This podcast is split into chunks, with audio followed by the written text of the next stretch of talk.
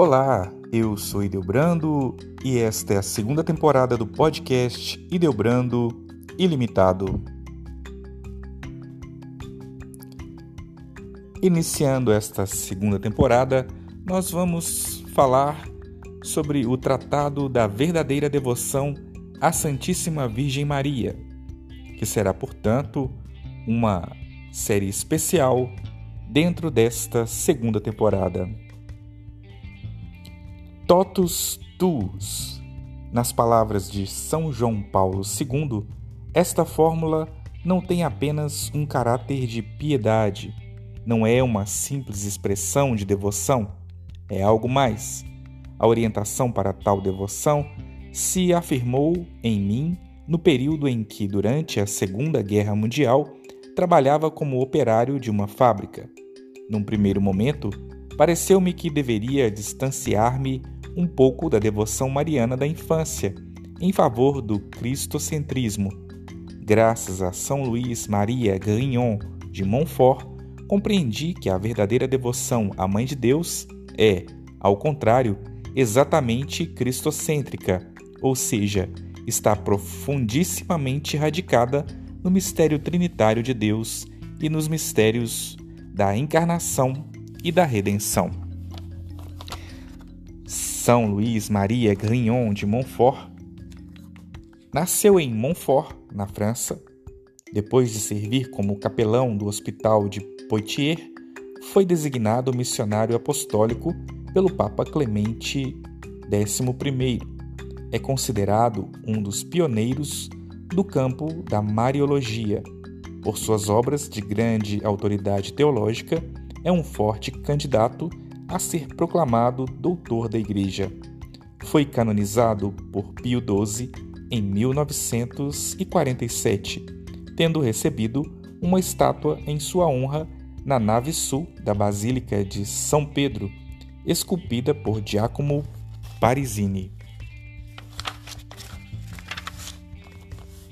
O legado de São Luís Maria Grignon de Montfort em seu discurso aos peregrinos reunidos em Roma para a canonização de Luís Maria Grignon de Montfort, de 21 de julho de 1947, o Papa Pio XII assim se refere ao autor do Tratado da Verdadeira Devoção à Santíssima Virgem Maria.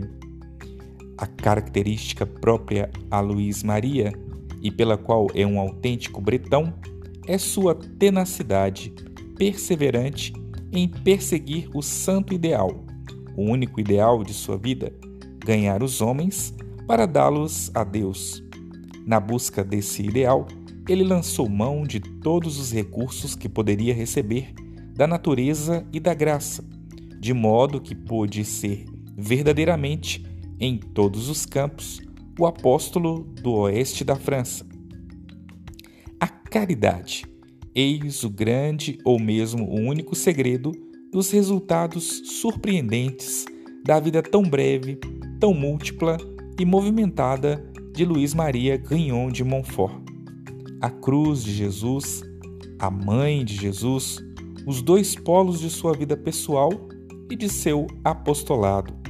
E eis como essa vida, em sua brevidade, foi plena, como esse apostolado exercido durante apenas 12 anos, se perpetua já há mais de dois séculos e se estende sobre muitas regiões.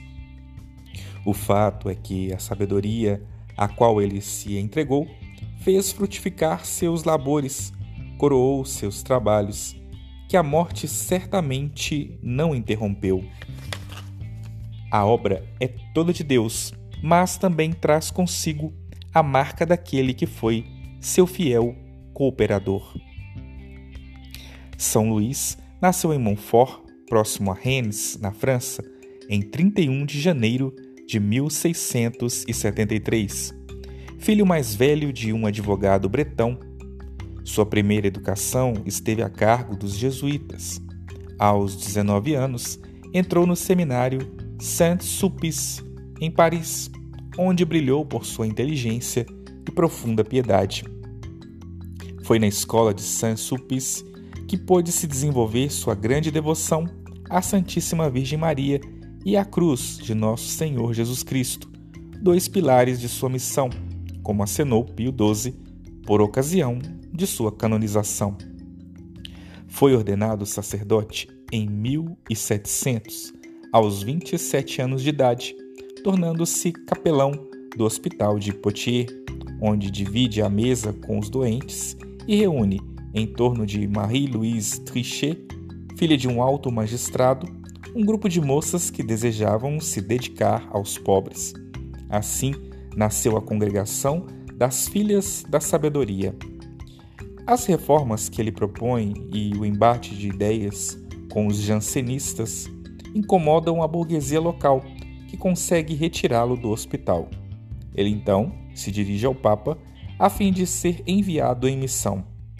O Papa o envia de volta à França como pregador das missões paroquiais, o que também o faz atrair a simpatia de alguns e a cólera de outros. Também foram fundadas por ele duas outras congregações, uma conhecida como Companhia de Maria dos Padres Missionários Monfortinos, que só terá início após sua morte, e a Congregação dos Irmãos de São Gabriel. Sua incansável atividade missionária de pregação pelas dioceses do oeste da França também o colocou em conflito com as autoridades eclesiásticas. Porém, o bispo de La Rochelle, Dom Etienne de Champfleur, tornou-se para ele um protetor eficaz. A partir de 1711, o padre Luiz Maria pregou em sua diocese três missões: uma para homens, outra para soldados e uma terceira para mulheres. Tendo sido alvo de uma tentativa de envenenamento, precisou fugir da cidade, indo pregar em outras dioceses, como Aunis, Tairé, Saint-Vivien, Esnandes e Courson. Em 1714, pregará na diocese de Saintes. Suas atividade apostólica se desenrolou no período de dez anos, por meio de sua palavra poderosa e a chama de seu zelo, sendo inclusive acompanhada de milagres.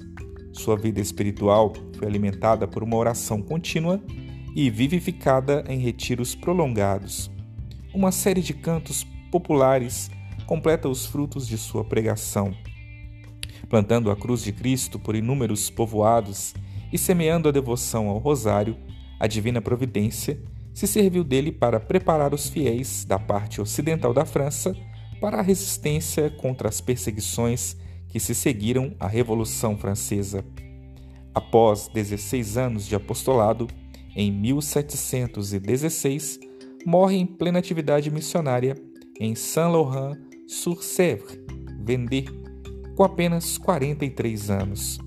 É considerado um dos maiores santos dos tempos modernos e o grande promotor da devoção à Santíssima Virgem de nosso tempo. Foi beatificado pelo Papa Leão XIII em 22 de janeiro de 1888 e canonizado por Pio XII em 20 de julho de 1947.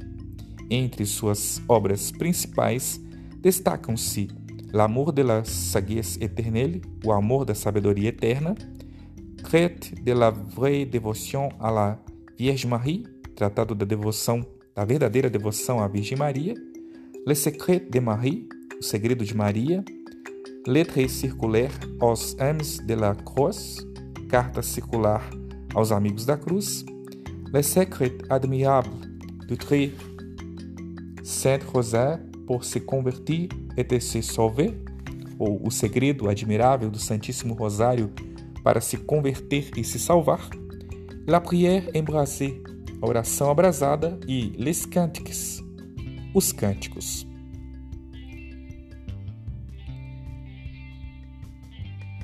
No próximo episódio, traremos a importância do tratado da verdadeira devoção à Santíssima Virgem Maria para os dias atuais e a proposta de uma devoção cristocêntrica.